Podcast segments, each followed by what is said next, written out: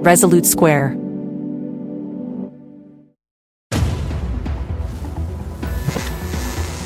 There was also maintained what was called an enemies list, which was rather extensive and continually being updated. Democrats want Republicans dead. Where I could stand in the middle of Fifth Avenue and shoot somebody and I wouldn't lose any voters, okay? The women with the least likelihood of getting pregnant are the ones most worried about having abortions. On January 6th of 2021, you had tens of thousands of people peacefully protesting. No, it's not a right-wing conspiracy theory. It's not QAnon. It's real. I'm Rick Wilson, and this is the Enemies List. Joining me today on the enemies list are two journalists who are brilliant observers and deep divers into the miasma, the the, the horror, the, the the the vagaries, the bizarre world of Trump and Trumpism. And they have written a book called "Find Me the Votes." It is a story about the January 6th trial that is being conducted in Georgia by Fani Willis. My guests today are the great Michael Isikoff and Daniel Klaidman, both of whom have jumped into a subject that is going to make a, a, a very consequential difference in where this election and where this country goes. And that is the January 6th trial being conducted by Fani Willis in the great state of Georgia. So, gentlemen, welcome to the podcast. Thank you so much for coming on the enemies list. I want to jump right in.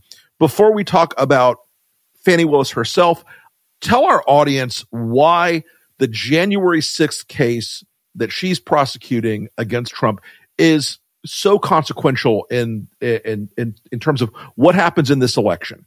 I would say uh, it is, in some ways, the most significant of all the cases. By the way, and I wouldn't call it a January 6th case. It's That's much true. broader. That's a than good January point. 6th. Mhm. It is the story of the pressure campaign by Trump and his allies that began immediately after the election. In fact, you could probably trace it to before the election when they were making contingency plans if they didn't come out on top to challenge the results.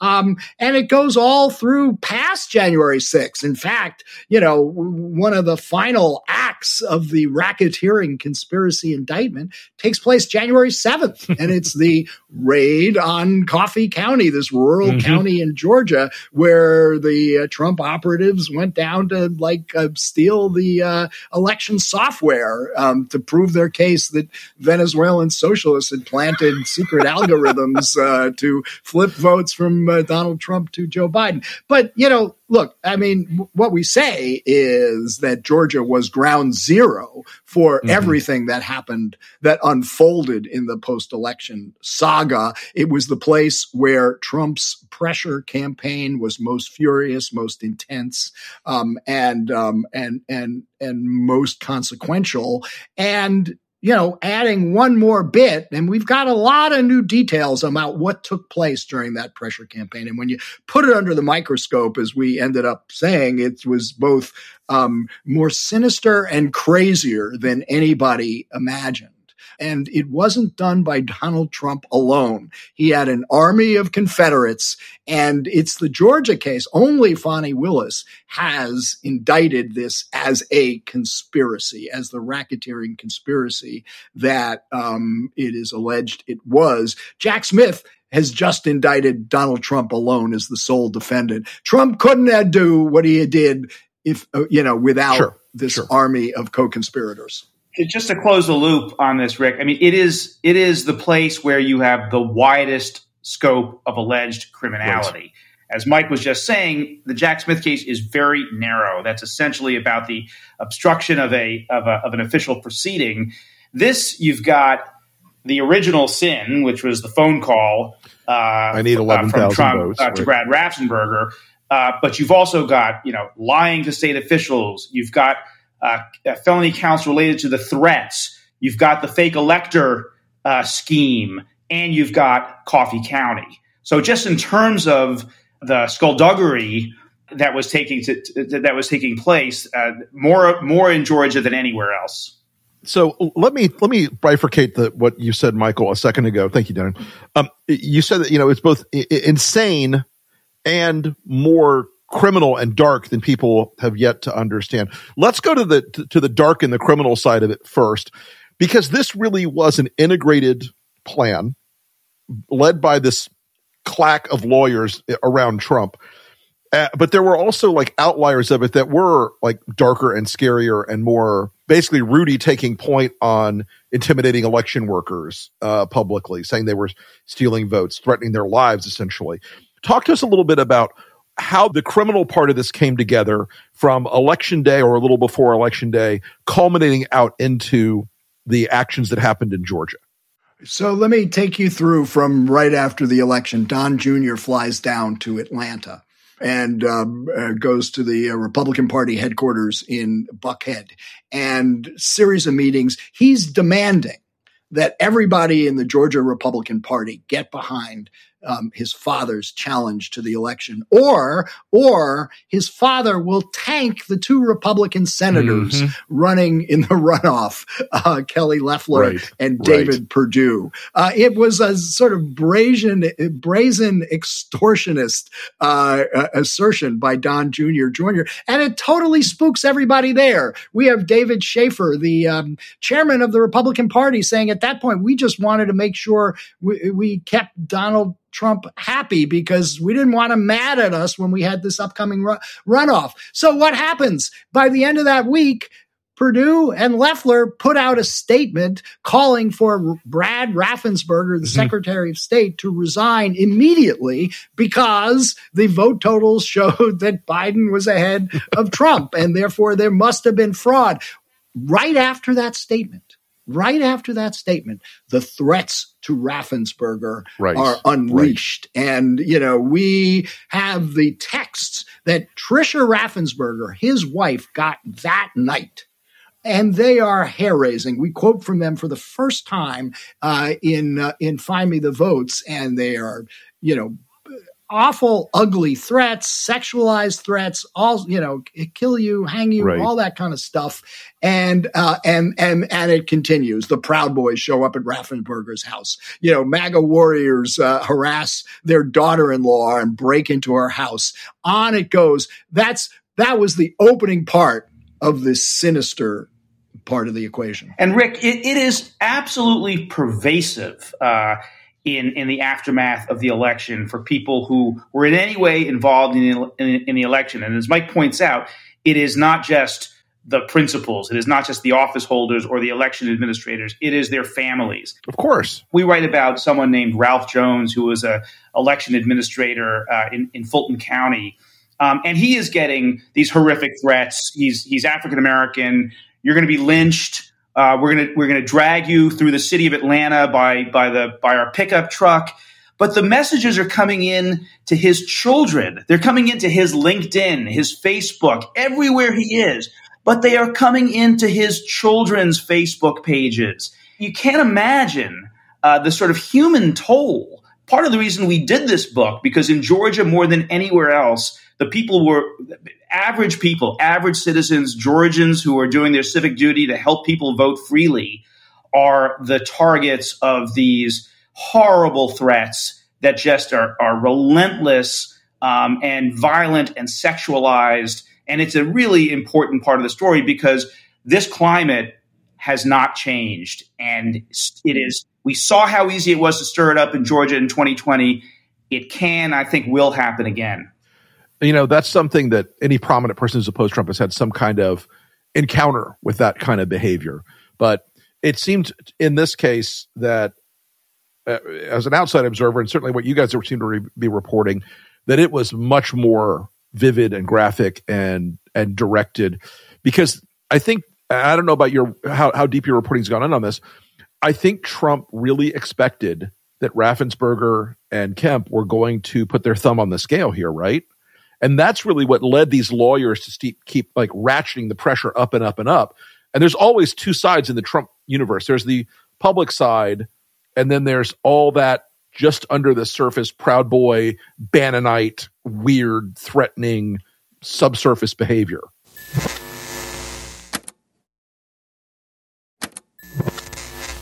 We have we have a chapter, uh, chapter eight, and it's the happens to be the chapter that you know where we dissect the phone call and how the tape of the phone call came about. Uh, that's all new, fresh reporting um, in this book. But you know, it starts with why Georgia? Why? Why was Trump so obsessed with Georgia? And, you know, there's really two explanations. I mean, you know, A, you know, it was the state with the, where the, where the vote, where the margin was the tightest. Also, you know, he had, you know, he looked at uh, Georgia officialdom and it was all Republicans, a Republican legislature, Republican governor, Republican attorney general, Republican secretary of state. Um, and he figures, you know, they got to do my bidding. He had endorsed Kemp and was just furious that Kemp was not um, carrying his water for this election. I mean, he looked at it almost as a personal betrayal on his part uh, that these Republican office holders were not doing what he viewed as their civic duty, which was to get him elected, not to accurately count the votes in Georgia. So, you know, that was a, a, a big part of it. Uh, he, and also, uh, and we say this, it was sort of like a, a, domestic political version of the old Cold War domino uh, theory. If they could just get one state, just get one state to flip, that could create the momentum for these other dominoes to fall. Because Georgia wouldn't have done it; it, it, it wouldn't have changed the ultimate outcome itself. But they figured as they were getting closer to January 6th, the clock was ticking. When is the phone call with Raffensperger? January 2nd. They just needed one more. They needed one win somewhere. Mm-hmm. And they figured Georgia was the best bet. But Raffensperger, Carr, Kemp, they all thwarted Trump's efforts. It was a Republican stone wall of resistance to Trump in Georgia.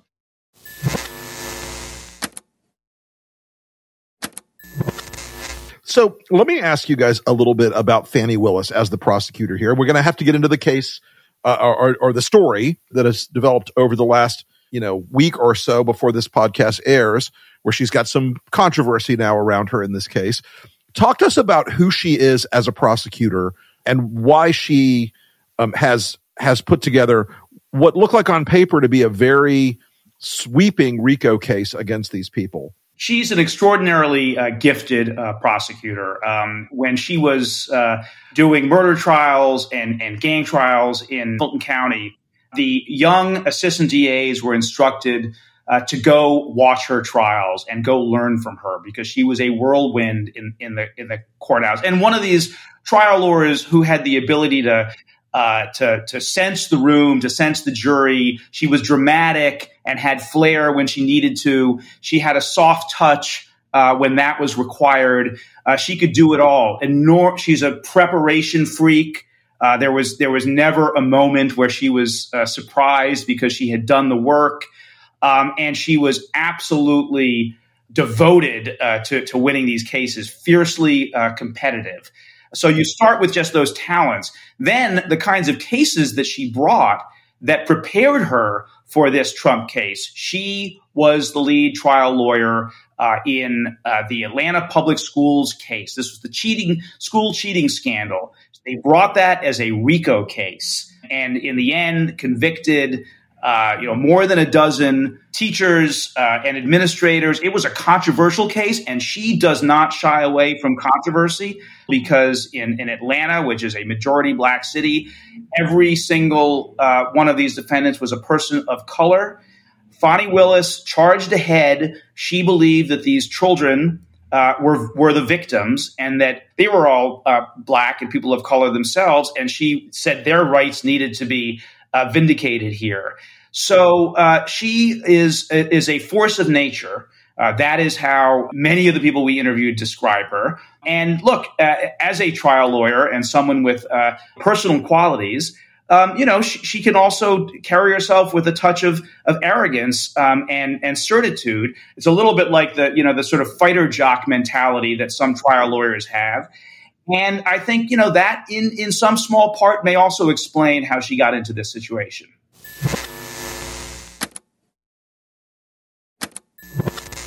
so tell us a little bit about so the audience has an understanding of this uh, because the the Trump world description of it is this lurid soap opera of of she must be immediately disqualified. Tell us what's going on with how her personal life and the professional side have intersected, and what do you think that's going to do to the to the coming trial? Look, no question, um, she had a lapse in judgment here by having this relationship with Nathan Wade, uh, who she hired as the special prosecutor in the case, and not the first mis- you know lapse in judgment she's had. I mean, she there was a a, a famous one uh, a, a, year or so ago when she agreed to sponsor a fundraiser for a friend who was running against one of her targets, Burt Jones, one of the f- alleged fake electors, and uh, the, the judge reamed her out for that, disqualified her from prosecuting Burt Jones, and said this was a "What are you thinking?" moment. I think we can say that as well about the relationship with uh, Nathan Wade. But that said, I got to say this has, I think, been has been way overblown. When you get to legally consequences, I mean, look, we're going to have, you know, she uh, filed her first response, you know, just a few days ago, and um, the response is yes, she had the relationship according to her, and in affidavit from Nathan Wade, the uh, special prosecutor she hired. The relationship didn't begin until after he was hired. And in, as far as these, you know, vacations they went on, they split costs. You factor in that. And unless something emerges to contradict that, what are we talking about here? An inter-office romance between two single professionals in their 50s? And, you know, there's this hearing coming up before Judge McAfee, um, in which if he asks the question straight out of Ashley Merchant, the lawyer for Michael Roman, who filed the original motion about this, saying she would disqualified, please explain how the relationship between Fani Willis and um, uh, Nathan Wade prejudiced your client. Um, I have no idea what she'd say because there's absolutely no evidence right. he it, did.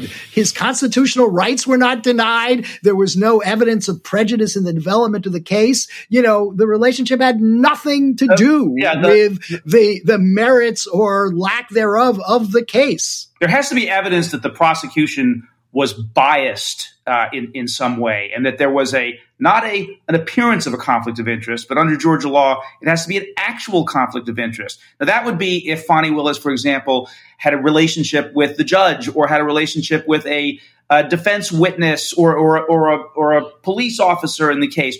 Or if she, let's say she had hired Nathan Wade and said, you know, I'm going to pay you X amount to come onto the case, but I will pay you twice as much if you get a conviction a kind of a contingency fee arrangement so that they would have a financial stake in the outcome. That's not what we're talking about here at all. Uh, you can count on the MAGA slash Fox world to always seek out any weak spot in anybody's world and and exploit it ruthlessly. So, Michael, what you're what you're I think what you're talking about is very much what we're seeing. It's very on point. Is that they've blown this up into a giant conspiracy now and it's we should be accustomed to this now but but people still are acting shocked that the republicans are trying to blow something like this into a separate crisis of its own. There are now Republicans starting to bring pressure on Brian Kemp again, trying to get her taken off the case. Uh, do you think Kemp is going to hold firm? I, I, I sense that he's a, a little less stalwart than he was back in 2021. Probably a little bit because he's probably looking at the poll numbers, which do show Trump ahead in Georgia in a in, in a race against Biden this fall. But I'd be surprised if he, you know, puts his thumb on the scale and forces some. First of all, I mean, they can launch investigations in the legislature. But, you know, Judge McAfee is going to be the decider here as to whether, the, uh, you know, this motion gets granted or, you know, whether to have an evidentiary hearing about the private life of the, the district attorney. I can't imagine he's going to want to do that.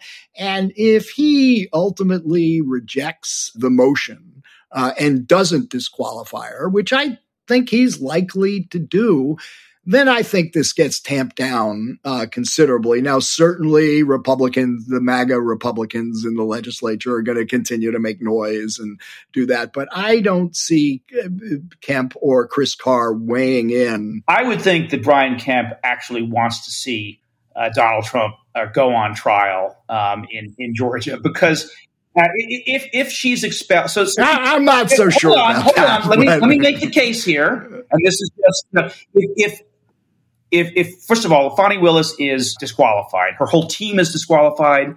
and under Georgia law, the entire office is disqualified. Which, in all likelihood, means uh, this case um, falls apart. I'm not sure that they're going to actually be able to try it at all. And, you know, Brian Kemp, by all accounts, is interested in a, in a Senate run in, in, in 2028. I, I, would think he would like to see, uh, you know, MAGA Republicanism go down in Georgia. I think a trial of, of Donald Trump and a conviction of Donald Trump in, in Georgia uh, is going to help that cause. So if he's thinking purely politically, uh, you know, I'm not sure that he wants to see uh, Fani Willis thrown off this case. If Trump's people play out true to form, they will do everything they can to to to get that disqualification in play, even if they violate the law doing it. So let me ask you this, uh, going back to more of, the, of her prosecution of the case so far. I think a lot of people in MAGA world thought there would be this sort of omerta, like Rudy has kept the sort of general code of, of silence about Trump, but she managed to flip quite a number of these people um, in the course of this, in part because Trump basically said, I'll cover your legal fees and then didn't. Which one of those people do you think so far is the most consequential? Uh, and, and, how much more do you think she could expect to get uh, in terms of, of, of, flipping more of the witnesses and the co-conspirators in the case? So she's got four cooperating defendants right? Sidney Powell, uh, Kenneth Chesebro, who was the architect of the uh, fake elector scheme, the bail bondsman whose name keeps Scott um, Hall, Scott Hall, Scott Hall, and Scott Hall, and and Jenna Scott Ellis. Hall shows um, up a lot of places in this case. yes, yes, he does. Fascinating character, brother-in-law of Dave Bossie, by the way, who you may remember. yes, of course. From, yeah, he's a bail bondsman who is like completely obsessed in MAGA world and was and, and actually was part part of that Coffee County raid on January 7th we don't know exactly uh, what uh, there. There's no public proffer here. Um, she did put all these people under uh, you know vid- for videotaped interviews uh, before they signed the uh, their guilty pleas, uh, and we haven't seen, so we don't know exactly. I would think both both Chesebro as the architect of the um, uh, of the fake elector scheme, I think is pretty significant to put in. You know what was going through their heads and how they were really using using that, not because they needed some contingency for a, a lawsuit, because they needed to create this, this, this semblance of a dispute, semblance of their rival electors, so they could jam Pence to reject the Biden electors and throw it open to the House or send it back to state legislatures. That that was what the game plan, and and that's in some of the memos. If you read the memos cl- closely, you see that's what it was really uh, about. And Powell, of course, I mean, you know, as we report in the book, you know, Powell was probably the most extreme in proposing like extra legal legal methods. I mean, we talked about how she like was plotting criminal break-ins at election offices around the country, right? And um, walk us through that a little bit. I don't think people know that story. Yeah, yeah, it is an incredible story. We came across it. This is just a week or so after the election. I think Danny referred to it before, but you know, she says, "Okay, we got to get the evidence of the secret algorithms that uh, Hugo Chavez planted in the Dominion voting machines. So we need to get access to those machines, right? We need to get them. Let's get our hands on those machines. Let's break into election offices and seize the software. And oh, by the way, that would be illegal, but let, we'll have these hunting licenses, preemptive presidential pardons. So we trace how that actually led to the real raid in Coffee County. Um, and, you know, it's a follow the dots kind of thing. But, you know, when you see the dots connected, as we try to do in this book, um, you, you know, the uh, scales fall from your eyes. That is that's amazing. Jenna Ellis is someone to keep uh, to keep an eye on because if you watched her her uh, public plea in, in, the courtroom, she cried. I mean, I, I saw evidence of actual contrition um, with Jenna Ellis, whereas you know Sidney Powell um, certainly knows a lot, but you know she has been out there uh, since her plea, continuing with some of these conspiracy theories about 2020. I get the sense that um, that Jenna Ellis uh, has you know had a kind of come to Jesus moment uh, through that process and could be a pretty damning witness. And just one other uh, point to make here is the fact that she got these four uh, defendants to plead guilty is a vindication of the whole RICO strategy she used. That's why you use RICO. You threaten people with serious criminal penalties and, you know, you get the come to Jesus moments where they agree to flip. And in all likelihood, there will, there will be more. And, and worth pointing out that Jack Smith has no cooperating witnesses uh, that we know about. I mean, he may in his back pocket, but you know, we'll see. Right now, she's the only one that's gotten uh, guilty pleas. Right. It's the, it's uh, that's the always the magic of RICO. That whole Section 848 thing of continuing criminal enterprises and and the threat of, of people down the chain rolling it up. So it is interesting that she's been the one who. Uh, and I heard an argument that Jack Smith didn't do that in part because it would have taken so much longer on the case to build the case out uh, of the things he's pursuing, and he's under the gun because at some point Merrick Garland, the theory of, the, of it is, will say, "Okay, time's up. We gotta, we gotta." He's the nominee now, and you know your clock is out. But it is interesting that she's one of the few people who's actually managed to, to break people off. And I've got to wonder how how my old friend Rudy is feeling right now. Uh, you know, broke, bankrupt, uh, the one of the largest defamation judgments for a private individual in the country in ages, and and the whole thing seems to have rounded up to. I don't think there's much she can offer him at this point, but that clearly none of these people are coming out of this thing with any support from Trump world. And that, then that seems to me like that was a huge failing on Trump's part. He could have kept that omerta going if he had just said to people, eh, "You know, I'll take care of you on the back end." Rudy had to had to beg for money from from Trump. I think he did hold one fundraiser, but I mean the the, the legal bills that Rudy must have racked up, and now the judgment against him. I mean, Trump, you know, obviously Trump has his own problems with ju- with uh, money judgments against him, so he, there may be less money to actually bail out Rudy with. yeah, yeah. But Rick, also remember, you know, in the federal cases, Trump could say, "Hey, keep quiet." I'll win the election. I'll pardon you. He can't do that in Georgia. In fact, you can't get a pardon in Georgia at all until you've completed, served your sentence. And then you have to wait five years five years after completing your sentence, mm-hmm. then you can apply to a pardon and parole board. So he can't, there's no pardon in the offing in Georgia. Another case, another reason why the Georgia case is so important. Don't think that the Georgia legislature won't change that law if Trump asks them to, but let's not give them any bad ideas. all right. In all this, I have one more question about like Trump's reaction to Fani Willis has been extremely bad and dark. Is it that she's a woman? Is that she's African American? He he seems to have had a, a, reaction on her that is really nasty, really, really, truly ugly. Or is it just a threat of the scope of the case against him? Well, my guess it, it is it, it's a combination, as you point out. I mean, he he called her a racist. He called her a radical. He called her a, a called her a Mark, Marxist. He said without a shred of evidence that she uh, you know, was having an affair with a gangbanger of uh, some kind, with a gangbanger whom she was was was prosecuting. I mean, look, this is Trump. Um, he he goes for uh, the jugular. Um, you know, interestingly, and we say this in the in the epilogue of, of our of our book. You know, Fani Willis uh, punches back. There may be, you know, some sense in which he he will have a kind of grudging admiration for her because she doesn't just take it. I mean, there's some people will remember that after the indictment, she started getting uh, letters from Jim Jordan, whose committee was was investigating her, and the letters in response were pretty extraordinary. You know, allow me to give you a t- tutorial on conspiracy law. Right. And, and, then she suggested that uh, he buy the tome on the Georgia conspiracy statute written by John Floyd, who was a member of her team and one of the most respected uh, really experts on conspiracy law. And then she said, uh, for the uh, for non uh, for for non bar members, it's two hundred and fifty dollars, whatever. Well, that was a dig at at, uh, at, at Jim Jordan, who is a lawyer but who never passed the bar. Right. So right. You know.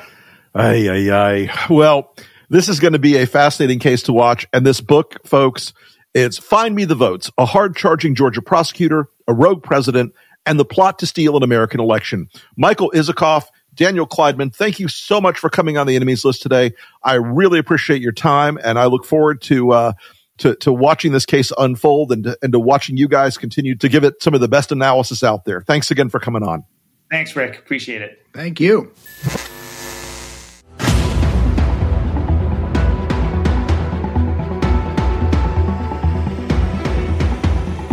Thanks again for listening to the enemies list.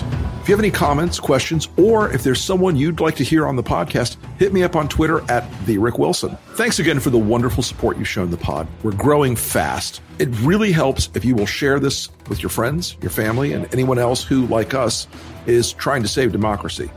While you're at it, if you could rate and review the podcast, I would be very much appreciative. I know this is the sort of thing you've heard a billion times. Please rate, review, like, blah, blah, blah but you need to do it. It really does help us a lot. We are slaves to the algorithm, my friends. And if you do this, it will help get the pod out further. Anyway, thanks again for listening. I'll see you next time. And remember, whatever you do, stay off the list.